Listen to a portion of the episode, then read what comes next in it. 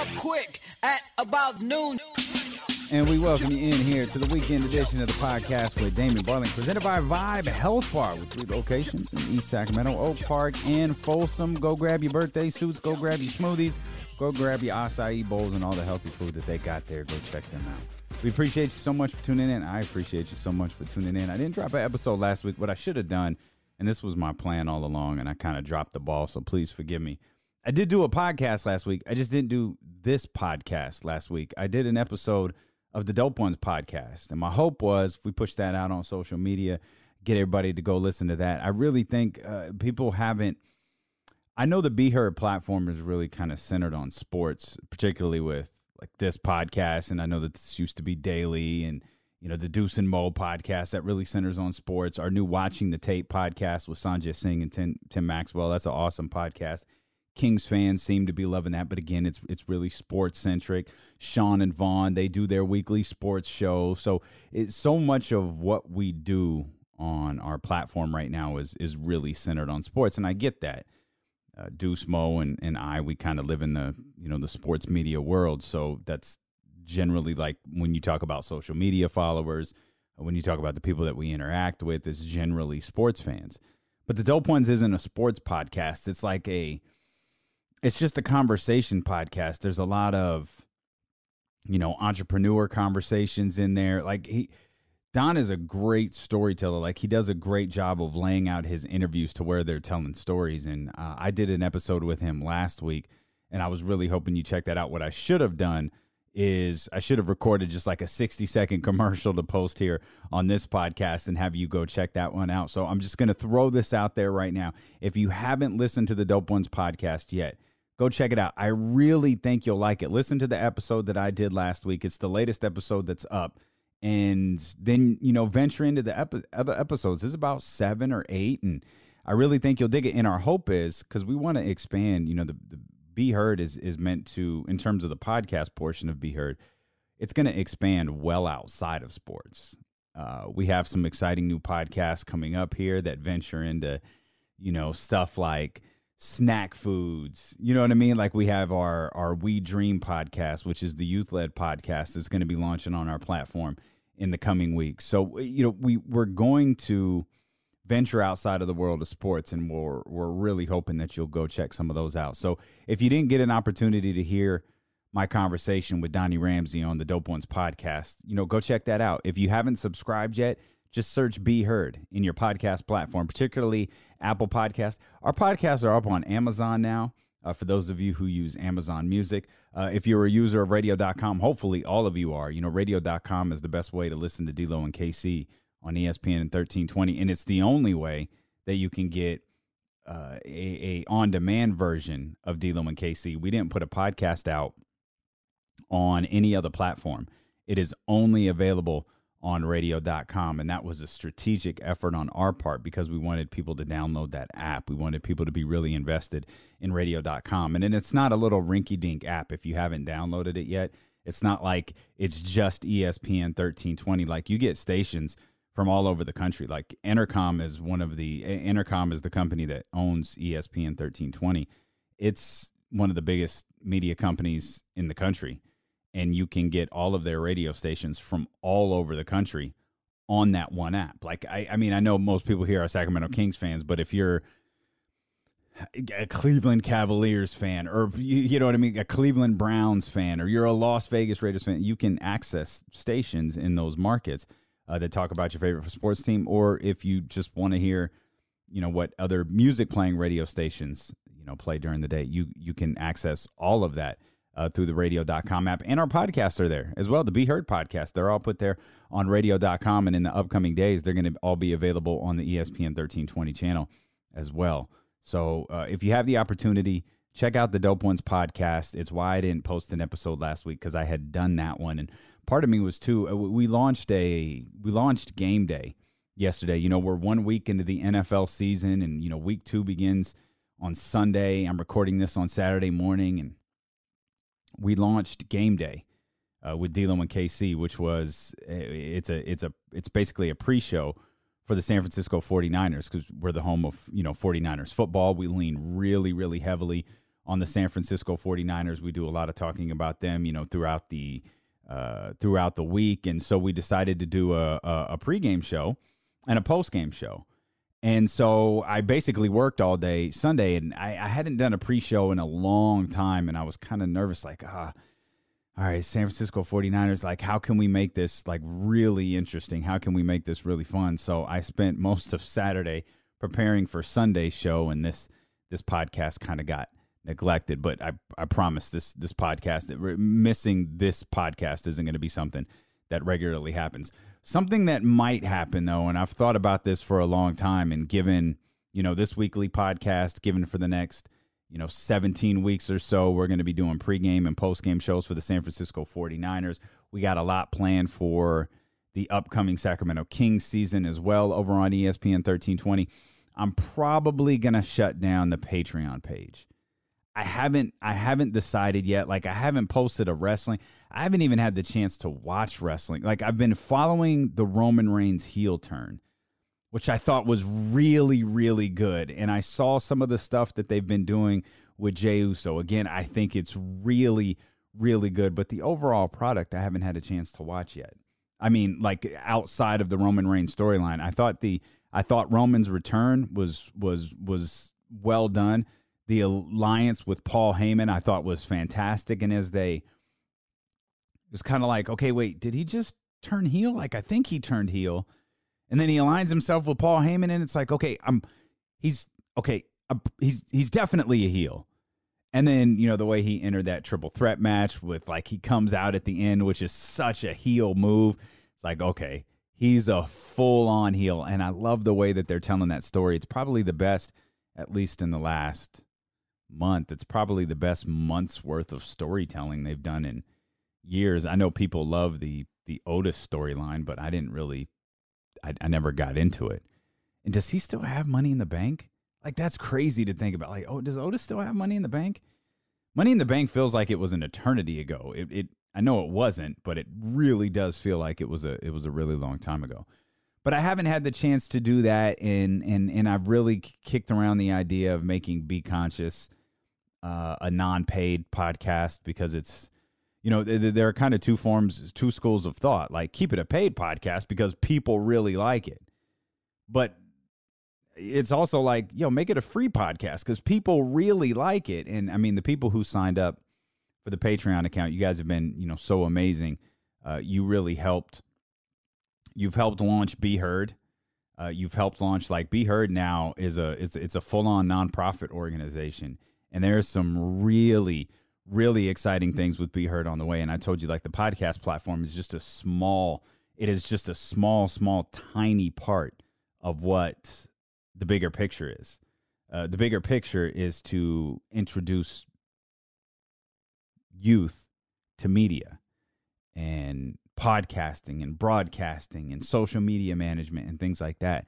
And and we're on the cusp of some some pretty major partnerships that we're excited about. But everyone who you know subscribe to the Be Conscious podcast and to the Patreon account, you guys help do that. You help launch the partnership with the Dope Ones and and getting those T-shirts done and all of those different things. Those T-shirts are still available. The DopeOnes.com. You've got T-shirts for me, for Deuce and Mo uh, for J Street Vibes. Like they're all available there uh, on on the dopeones.com. So make sure you check those out and you could cop those at any time. Like that more than a podcast t-shirt, you know, still holds true. You know, we are more than a podcast. We're Be Heard. Uh, we're a podcast network. We're a radio show. We're social media management, and and that's all because of of you who have supported this podcast. Uh, and who supported us on Patreon. But I'm trying to decide within the next week before the next round of charges come whether I'm going to keep going with with the Patreon page because I don't ever want people to feel like I don't want people to subscribe to something and then not get you know their money's worth even if it's four dollars worth even if it's seven dollars worth. I, I want people to get what you know get, get get what they pay for.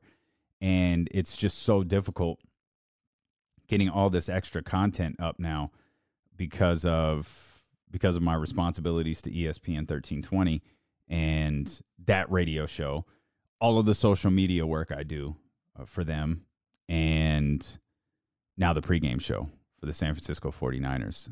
Uh, and I can't, you know, I can't even imagine what things are going to be like when King season gets here uh, because we're, we're, we're going to be doing a lot of Sacramento King stuff, man, that I think you're gonna be you're gonna be really excited about. And let's let's not make this a hey State of the Union address. Let's get into some news. I mean, I'm sure you have all listened to you know a dozen podcasts and a dozen radio shows and a dozen conversations about the Sacramento Kings new general manager uh, Monte McNair. That search uh, came to a conclusion, and you know it, it was like a it was it, it, seemed Kings fans were really happy for a night. It was like all right, here we go, Monte McNair. And let's all you know anyone who's who who talks as if they know a great deal about any of these candidates is is kind of being silly. Even my partner Jill Ad, she researched all of these candidates and learned to understand them. My partner on the Sacramento Kings podcast. But she, when when the when the general manager became position became available, she started doing a ton of research, and she knew who you know a lot of us knew who Adam Simon was. Some of us knew who Sachin Gupta was. I had no idea who Monte McNair was. I had never heard of him. Um, I knew who Wes. I, I didn't know who Wes Wilcox was originally, but when someone said, and I think it was Jill who mentioned, yeah, he got in trouble at, in Atlanta for making a joke about his his wife and his kids because his his wife and his kids are black, and I was like, oh, I remember that guy. Okay, it's not going to be him. Like they're they're not going to hire him, especially given off you know coming off the heels of them firing their play by play guy. So and and and the two don't get that statement misconstrued at all. The two statements are very very different, but still you're going to open up the door for some things you don't want to deal with if you hired Wes Wilcox, which they which they obviously didn't. So you know I I didn't know a ton about any of these candidates. So watching the reaction was funny. Like I talked to someone who was like in the NBA and, and associated with the NBA, and that person was like, "I didn't, I don't know who Monte McNair is. I didn't know who he was." And so for us to be super high on the hire or super low on the hire is really silly. The fact is, the Kings had an opening. They interviewed multiple candidates and they made a hire that's a good thing. Like, that's a positive, and it should be looked at as nothing other than a positive. They actually went through a hiring process. They didn't bring in a former player like Jason Williams isn't running the team, or Hedo Turkoglu, or some other guy from the early 2000s who hasn't. Mike Bibby isn't running the squad here. You know, some other guy from the early 2000s that you had to bring in here to, treat, to try and relive the so called golden era of this franchise it's a positive thing. They hired a front office executive to take over a front office job. It's a good thing. It's a, it's a great thing. And so I know the thing that made people uncomfortable the next day was the Joe Dumars stuff. And so Joe Dumars being, you know, the, was what, is his like chief chief strategy officer? Like, all right, cool. Like people were talking about the businesses. Uh, he's going to be more on the business end rather than the basketball end. I know people have their reservations about that because, well, the, the, for some reason, Vlade's uh, forced exit has been thrown on the shoulders of Joe Dumars. Now, I don't know if it was Joe Dumars' idea. I don't know who, you know, we we used the line earlier this week on D'Lo and KC, like who did Vivek call Joe into a room and say, "Hey, I'm thinking about letting Vlade go," or did Joe call Vivek into a room and say, "Hey, I think you should consider letting Vlade go"? And my belief is it was Vivek. I think Vivek went to Joe and said, and and, and I'm I'm I'm going to say that again for those who missed it. I think this is what happened. I'm not reporting this is what happened, and I'm not going to use the cheap ass line that so-called journalists use when they want to cop out of a, a of, of something that winds up not being true. I'm hearing. Like, no, I think this is what happened. I think Vivek called Joe into a room and said, "Here's what I'm thinking about doing." And it's it's a really simple thought in my mind because it's the same exact thought that I have about Luke Walton. You're not going anywhere with Vlade. You know you're not going anywhere with Vlade. You've shown season after season after season. Specifically, you've shown off season after off season after off season, you're not going to go anywhere with him. He continues to have poor relationships with agents. Uh, he continues to show with every move that he makes that he does not know what he's doing. He didn't know what he was doing when he took the job over, what was it, four years ago. He didn't know what he was doing when he said he was trying to light a fire under Harry Giles by not picking up his option. Like that that statement in that exit conversation he had, I think it was with Marcos Breton of the Sacramento Bee. In that exit conversation, like that's that's all you needed to hear. I was trying to teach him a lesson, but I was confident we were going to resign him. Like, really? Vladdy, I don't think you know how this works, fam. That is not at all how this works. And so he showed in his early days and he showed after his exit that he is not capable, he is not equipped to be a front office executive in the NBA. That's fine. I think Vivek finally realized that. And, and, and if I'm wrong, if my thinking is wrong, and it was actually Joe who went to uh, Vivek and said, Hey, I don't think this ain't it.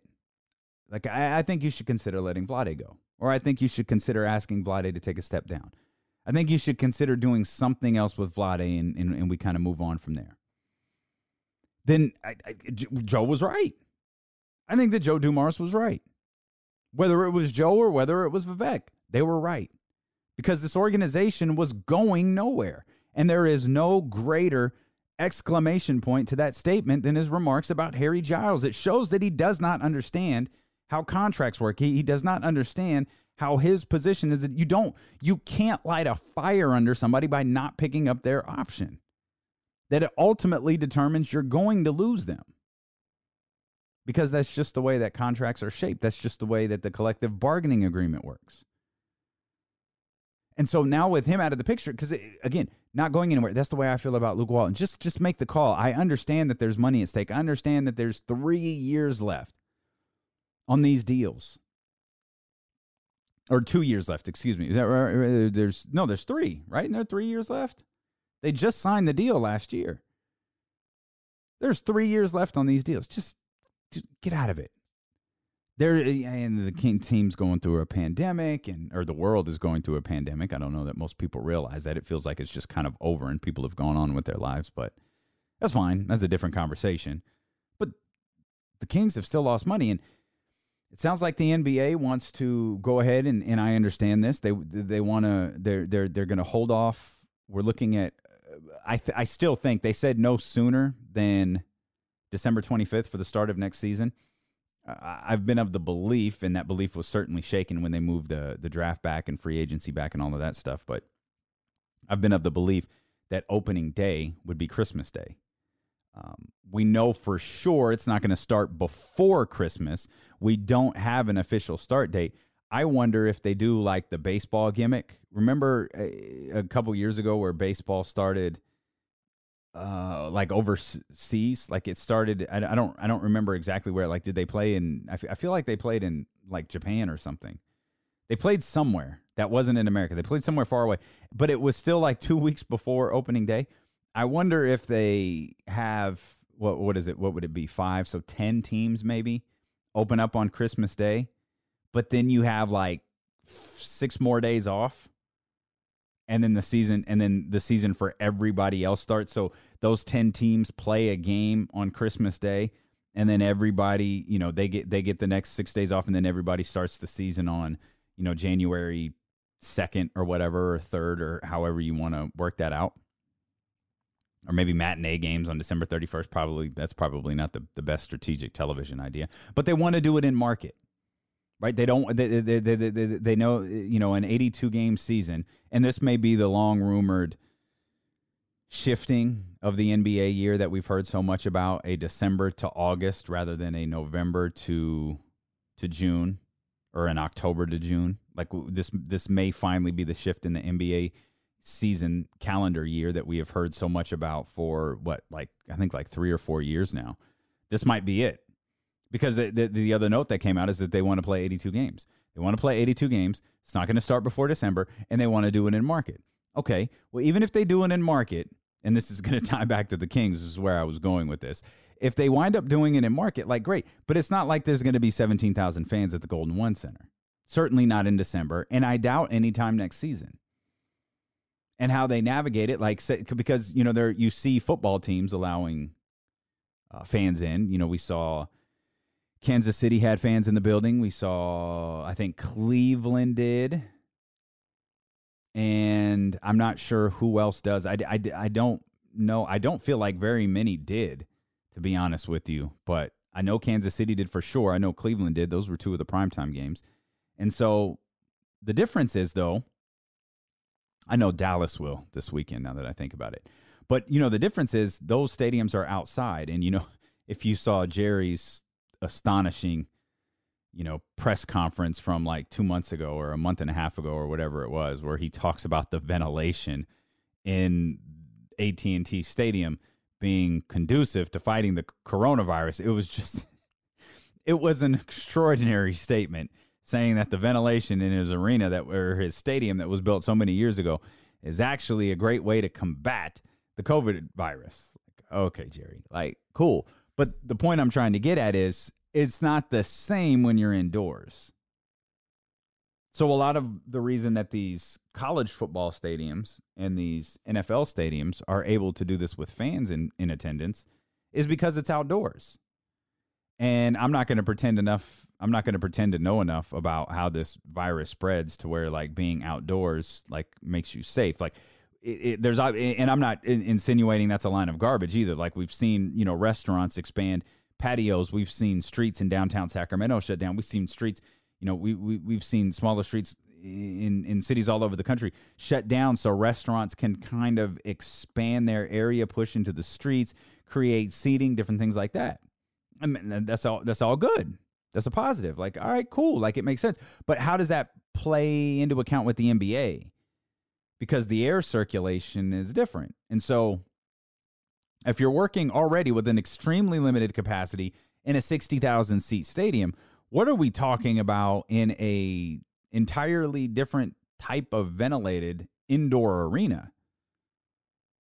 And I in in and it's not just it's not fans as the only reason that the NBA wants to have games in market. Like they they can't they know that keeping players, coaches, staff members away from their family for 82 games is a whole lot different than keeping them away for reseeding games uh, exhibition games, and then once the playoffs, like all bets are off once you get to the playoffs, because it's like, well, you could be done in two weeks, or or you could keep going. And then we've seen as the NBA season has continued to go along, family, friends of players, now coaches, now staff has been able to, you know, to kind of infiltrate the bubble, if you will.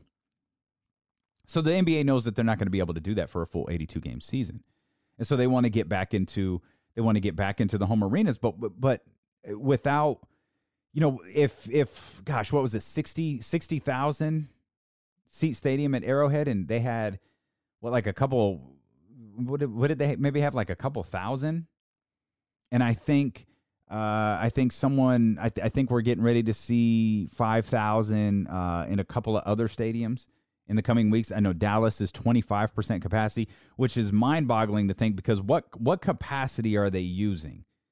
Because AT&T Stadium can seat 100,000.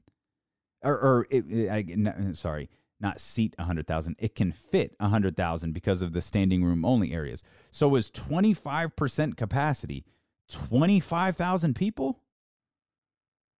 Or are they going to work with the more traditional football number, which is closer to like an 80,000 capacity? And then they're going to work from there. Because I'm, t- I mean, 25,000 people in a stadium. I know, I, and it's big. Like the Dallas Stadium is big. AT&T Stadium is big. Don't, don't get me wrong. But man, oh, and you know, Jerry, if he can get, if he can, if he can work that number and say, whoa, whoa wait a minute, our capacity here is 101,000 of course, we can fit twenty five thousand people in here.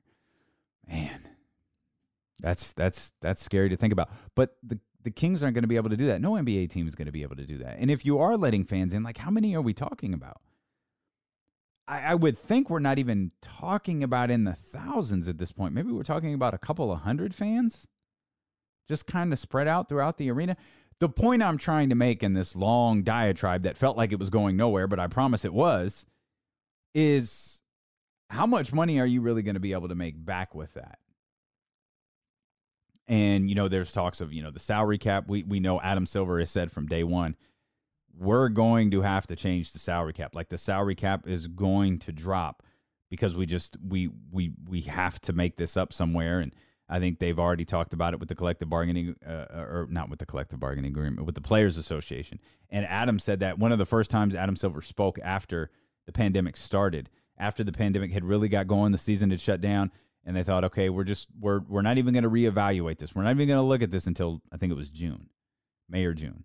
And then the rumors of restarting and crowning an NBA champion really kind of kicked into high gear. And the first time he spoke, one of the very first things that he said was we're going to have to lower the salary cap. That's one of the biggest changes we're going to have to make next year.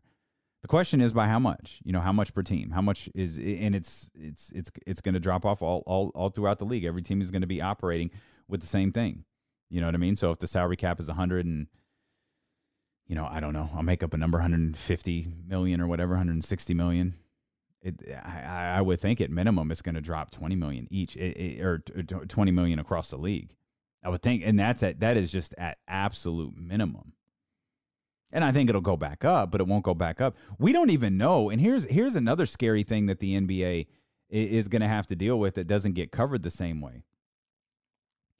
We don't know what the arenas are going to look like once they are able to reopen. Like think about what's gone on in the last I don't know, eternity.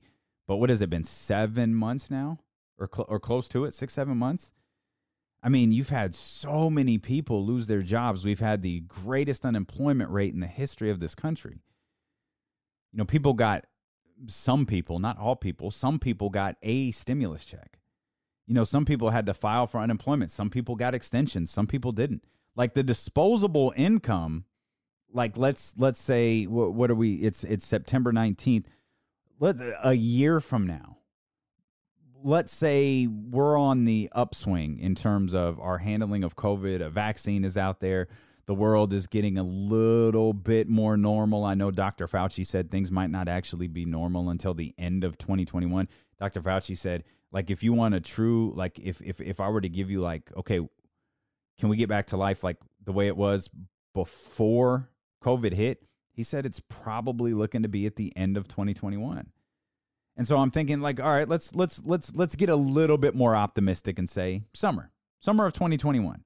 And now we can, you know, we can go about our lives. We did, we're not required to wear masks anymore. People have vaccines. There's treatments. Like everyone is, we know, you know, long term effects are minimal unless you're already at. We, we, we've got a handle on stuff. Let's just say, and I think that is extremely optimistic thinking to think we're going to have a handle on things one year from now. But let's go with it. What does disposable income look like at that point for people? What is going to going to and I and I and I realize I take this for granted as as a you know member of the media going to a Kings game doesn't cost the same as for for for me as it does for you. Because just uh, I mean, I don't have to pay for the ticket. Not only do I don't not have to pay for the ticket, I don't have to pay the $20 for parking. I don't even have to buy the $10 water. I can get, you know, some water in in in the media room. So when I think about you know, think about thinking about disposal because I know I'm not paying that. I mean, just alone, a bottle of water and parking is thirty dollars, and I haven't even included the price of the ticket yet. And that's just if I went by myself. You know, now we're talking about kids going and families going and all of these different things. So you've got people and their, you know, individual incomes that have changed. But on top of that, businesses how much have suite owners in in in, in businesses you know who who own seats for their companies like how much has their discretionary income changed and it, and, and I understand with businesses owning season tickets to the Kings is a like it's it's a write off. You use it as a you use it as a perk for clients. You use it as uh, an incentive, you, you know, for your for your for your workforce. Like I I understand all that, but still, a, a, a write off isn't like a it's not a dollar for dollar write off. I think the way my accountant used to explain it is, you know, you you write off the dollar, you're going to get like 30 to 40 cents back. Like all right, it's it's that's good, but it's not it's not dollar for dollar. It's not like it's free. So, you know, I think the NBA has this thought, at least publicly, okay, you know, things will get back to normal. The salary cap will get back to normal. We'll have all of these things function in full go, like all good. But behind the scenes, they got to be talking about, man, are we going to be able to feel like what you know, what states have been impacted the hardest. And I think Sacramento has to be in that equation. Like, are we going to be able to fill the Golden One Center? You know, you've got to look around at some of the area, these other areas. New York. Now, New York is obviously a massive, massive, massive population, but they were hit really hard. No, and you've got Brooklyn there, and you've got Madison Square Garden there, and then not too far away, you have the TD Gardens, and you start to think like, okay, what about areas like New Orleans and Charlotte? What about the you know the so-called smaller smaller markets, Oklahoma City? What about places like that who have been hit and impacted by this?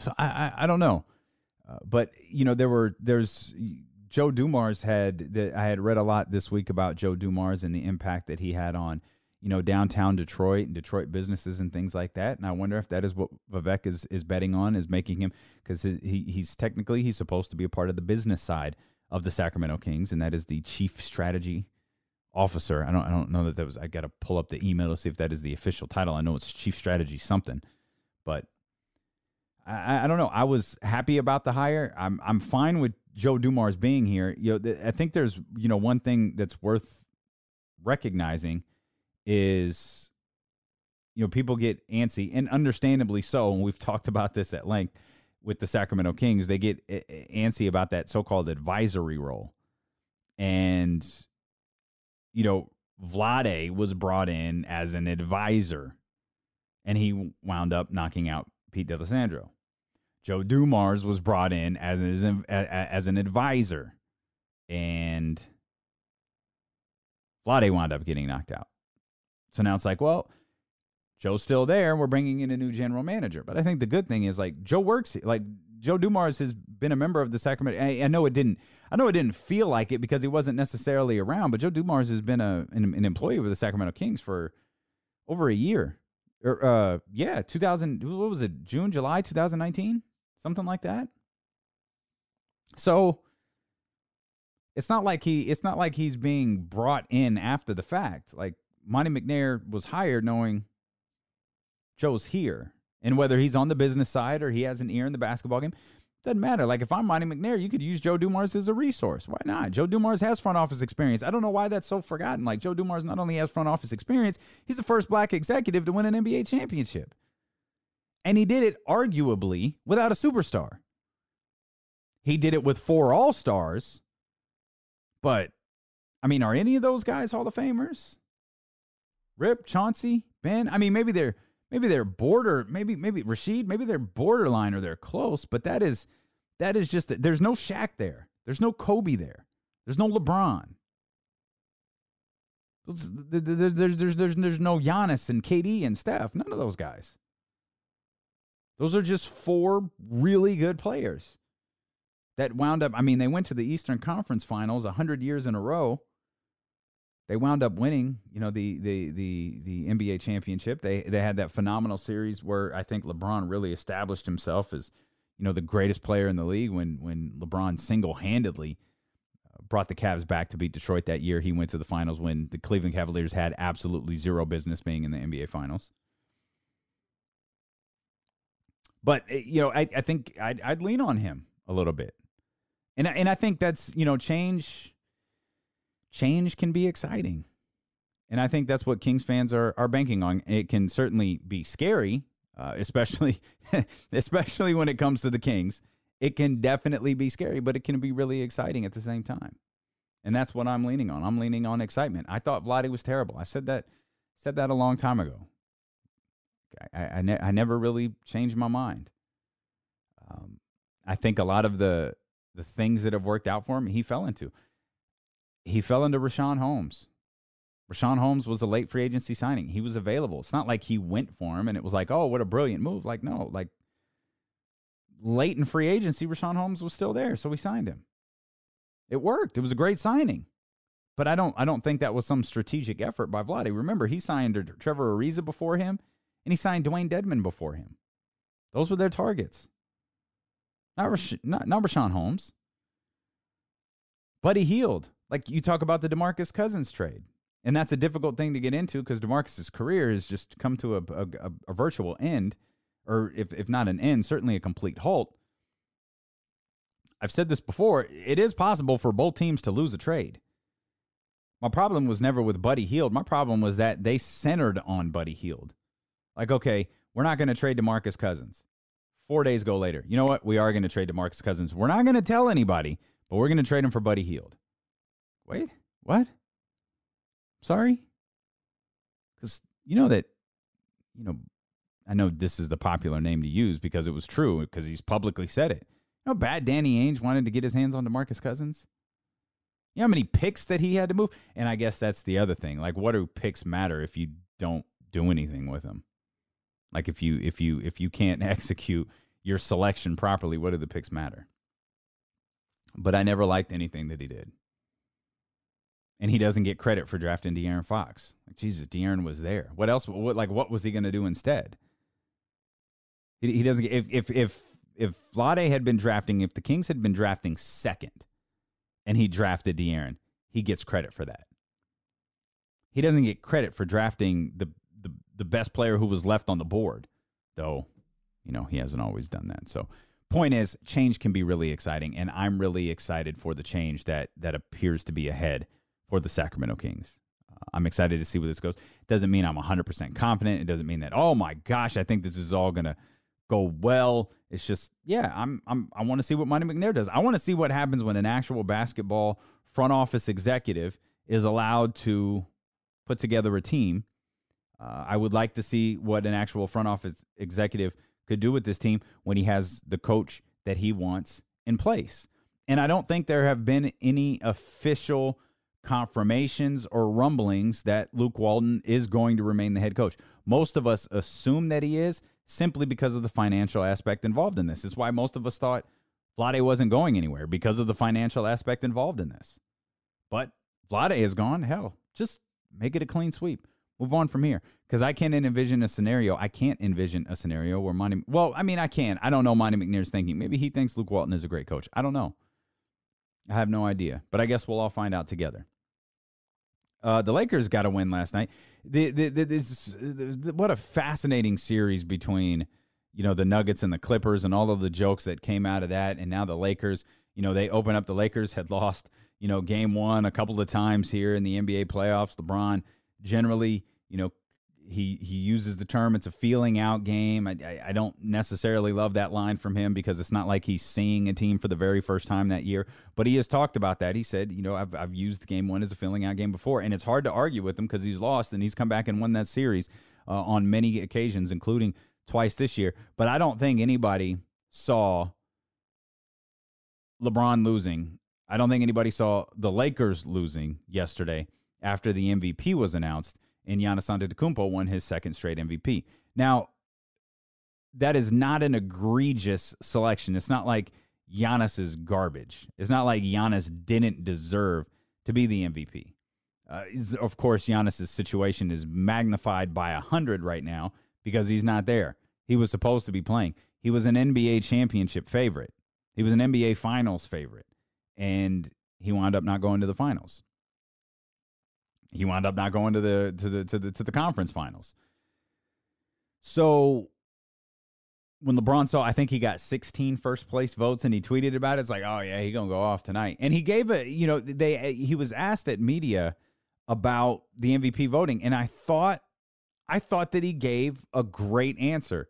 Here's LeBron James talking about, um, here's LeBron James talking about uh, the MVP voting or, or not actually it's, it's not essentially the MVP voting, but just like selection, like like award selection. Uh, here's LeBron James. Pissed me off. That's my truly that's my true answer. Um, it pissed me off because um, out of 101 votes, I got 16 first first place votes. Um, that's what pissed me off more than anything. You know, not saying that um, you know the the winner wasn't deserving of the MVP, um, but that pissed me off. Um, and I finished second a lot in my in my career, um, either from a championship and now four times as the MVP. Um, you know, uh, like I said, I never I never came into this league saying let me uh, be MVP or, or um, you know be a champion. I've always said I just want to get better and better every single day. and uh, those things can take care of itself. Um, there's some things that's just out of my hand, and some things you can't control. Um, but it pissed me off. It's wild to think that LeBron James has been uh, second place in MVP voting four times. Absolutely amazing. Here's more from LeBron. I'm fine. Um, don't get it twisted. Like I'm going back to my room. I'm perfectly fine. I mean, we're at 1-0 in the Western Conference Finals. I'm absolutely fine. So. Like I was pissed off at the reaction earlier when I saw it. I'm absolutely great now. I'm going back to my room, drink some wine, and sleep very well tonight. So let's not get it twisted. I'm great. Um, LeBron is great. That's there's actually one more clip uh, that I really want you to to to hear. I think it's the longest one, but he's talking about he's talking about the voting scale. And you know he had the opportunity here. Here's LeBron talking about the voting scale and how he doesn't quite understand it. But listen to what he's saying because he makes this is it's such a great point that he makes the voting scale is a little weird to me sometimes. I mean, if you take 2012, if you just just stick with me here, 2012, 2013, I had a chance to be Defensive Player of the Year and also MVP in the same season. Um, and that year, Marc Gasol was rewarded Defensive Player of the Year, but he made second team All Defense. Okay, so that doesn't make sense. It's, it's like being the MVP of the league, but you make second team All NBA. That's when I really started to look at things a little bit kind of like differently. I was like, how does that even make any sense? Um, it's like being rookie of the year, but you make second team All Rookie. You know, and then I looked at the most improved this year, and rightfully so. Brandon Ingram was amazing. I, you know, I thought he should have won it. But did you see the votes that Devonte Graham get? He averaged four points last year compared to 17 and a half. If that's not improving, what is? And it's, it's, it's just a, it's a weird thing sometimes that you just, I don't know how much we are really watching the game of basketball or are we just in the narration mode, the narrative. I think LeBron. I, I, that's that's such a great point because a lot of people, you know, there are people in the industry uh, who don't talk about it as much, and they're obviously certainly players, as LeBron just stated, who have an issue, you know, with media being able to vote because when you are a, you know, it's it's it's difficult because you know, what do you do? Do you do you turn the voting over to players? Do you turn the voting over to coaches? Do you do you leave it in the hands of the media? Because think about this: if you're a if you're a media member and you live in a certain market. Now, eh, now it's not like, you know, I think most people who vote on this are are national media members. Uh, some are local, but like I think most are national. But if you're covering a team, you're watching that team. I don't think anyone who covers a team should have a vote. I don't think a play by play announcer who covers the Sacramento Kings should have a vote. Not a television play by play announcer, not a radio play by play announcer, because you're watching that one team over and over again. Guys like Sam Amick, Sam Amick should have a vote. Absolutely, 100%. Guys like Jeff Zillgitt, uh, Shams Charania, uh, Adrian Wojnarowski, those guys should have a vote. Rachel Nichols, those guys who, those guys and girls, those people who cover the league, they should have a vote. No local beat writer should have a vote. No local personality, no uh, uh, team play by play guy, no team employee, for God's sakes, should have a vote because you're not seeing as much. And, you know, the, the great, a, a great question to have when he's talking about Brandon Ingram right there. And this was something that I thought of. It's not that Brand, Brandon Ingram certainly deserves most improved player. Like, I, I don't know that people are, are,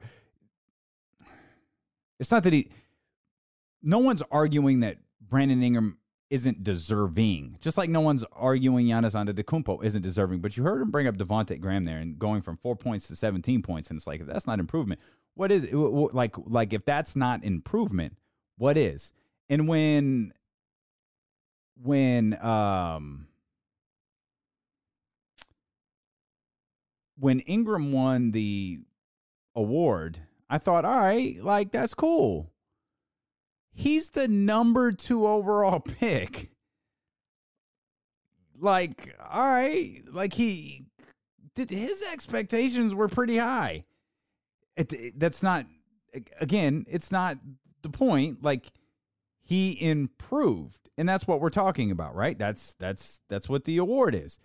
Improved. But you look at Devonte Graham, and it's like Devonte Graham was drafted in the second freaking round. He was drafted in the second round. He only started three games his rookie season. He was playing 14 minutes per game, averaging four points per game.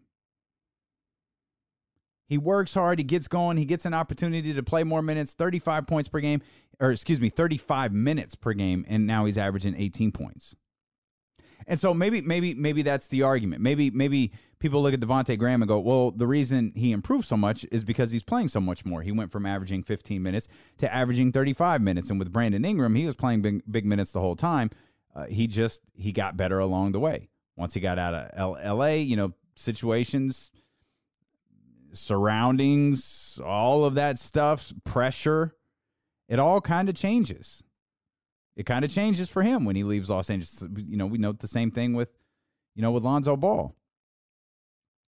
But Ingram went from, you know, playing roughly the same exact amount of minutes. He went from averaging 18 points to 23 points per game. Now that's that's really good. I mean, he averages more assists, he averages more rebounds, all of that stuff. Again, same amount of minutes. He's playing the same amount of minutes. But he's averaging, you know, a couple of more points or not a couple. Sorry, I don't want to diminish it. He's averaging five points more per game. And I think there is a, I, I don't know if 18 to 23 is a, it- it's a jump for sure.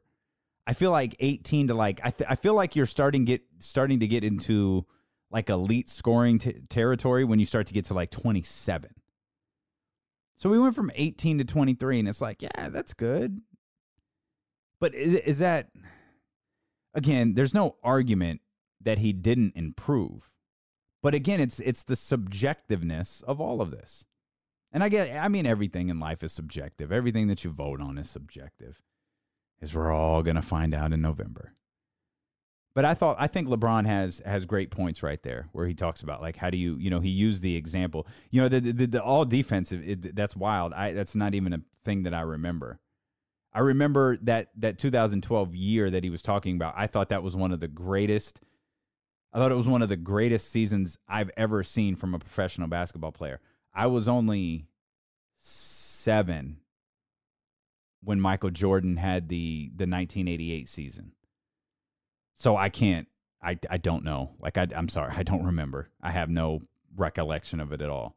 But I remember that 20. I remember that season for LeBron, thinking, "Oh, dude."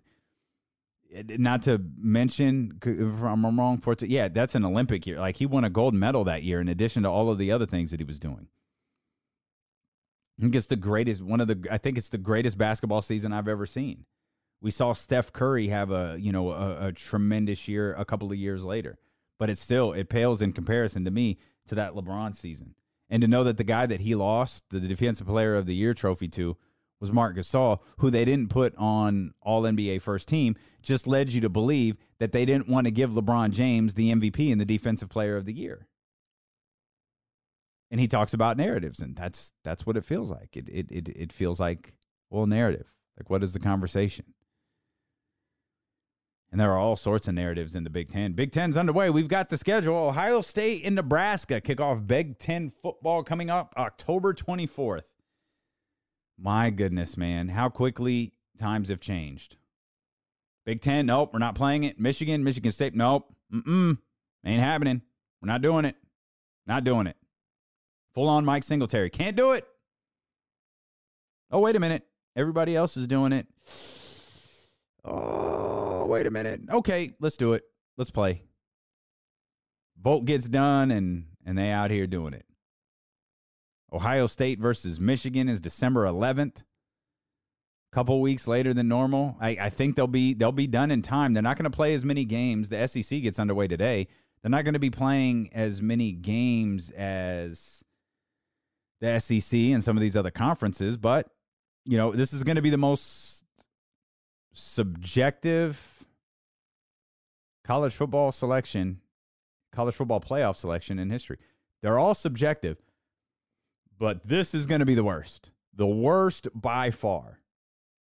Because there's no there's no SEC Big 10 matchup. There's no there's no cross conference matchups. And now the Pac the Pac 12 is getting involved. Pac 12 is they're they're they're expecting, you know, the the I saw that the announcement is is expected to come next Thursday. I think they're voting on Monday. They're voting in the upcoming days with and we all know how this is going to go. They're going to announce that Pac Pac 12 was originally going to play in spring and then and then and then the block got hot and then it's like, "Oh, you know, we're we're unwavering. We're going to keep these kids safe." But, You know, maybe our early guesses, maybe we can get to you know, maybe maybe January. You know, maybe we could get to the new year. But that's what we're looking at. I heard Larry Scott say this himself. The commissioner of the Pac-12, yeah. You know, we we were originally thinking spring, but we might be able to do something in January, and you know, we'll kind of go from there. And then about a week later, it was, uh, well, maybe Thanksgiving, maybe maybe maybe maybe Thanksgiving, and then the college football season got underway yesterday.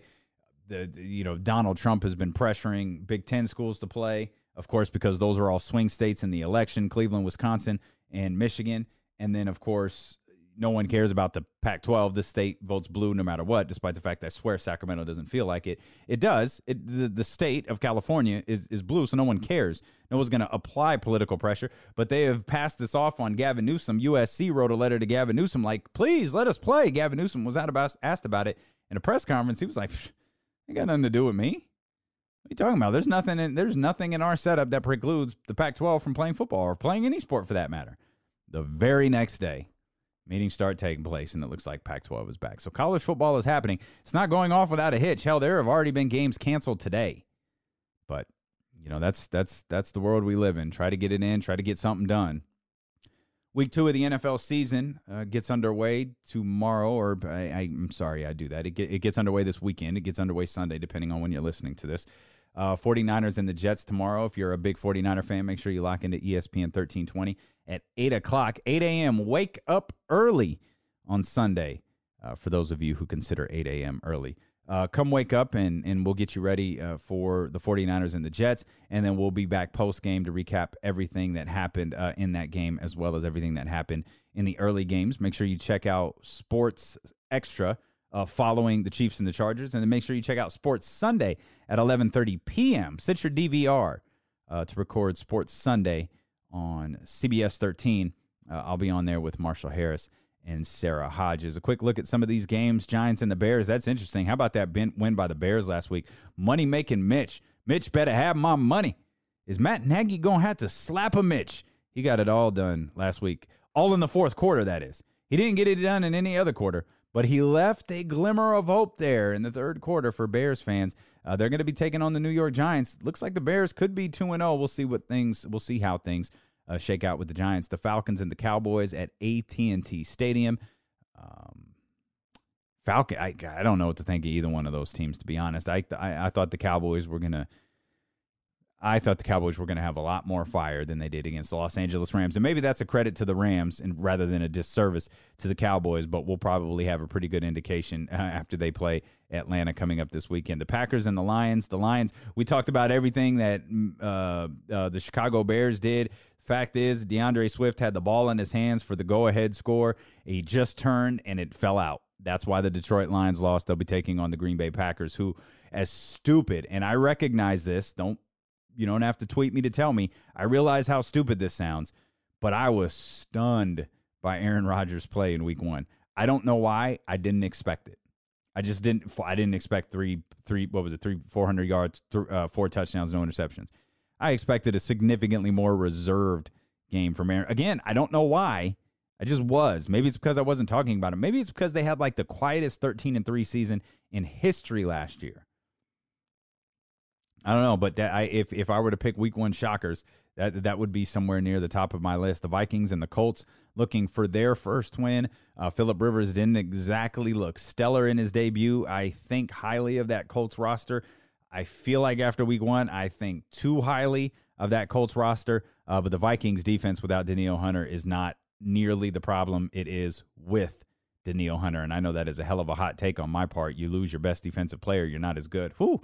That's why they pay me the big bucks over there at ESPN 1320. Bills and the Dolphins. I don't buy the Bills. I was too high on the Dolphins. I don't know how that game is going to turn out. I know the 49ers need to get their first win in that game against the Jets, the Rams, and the Eagles.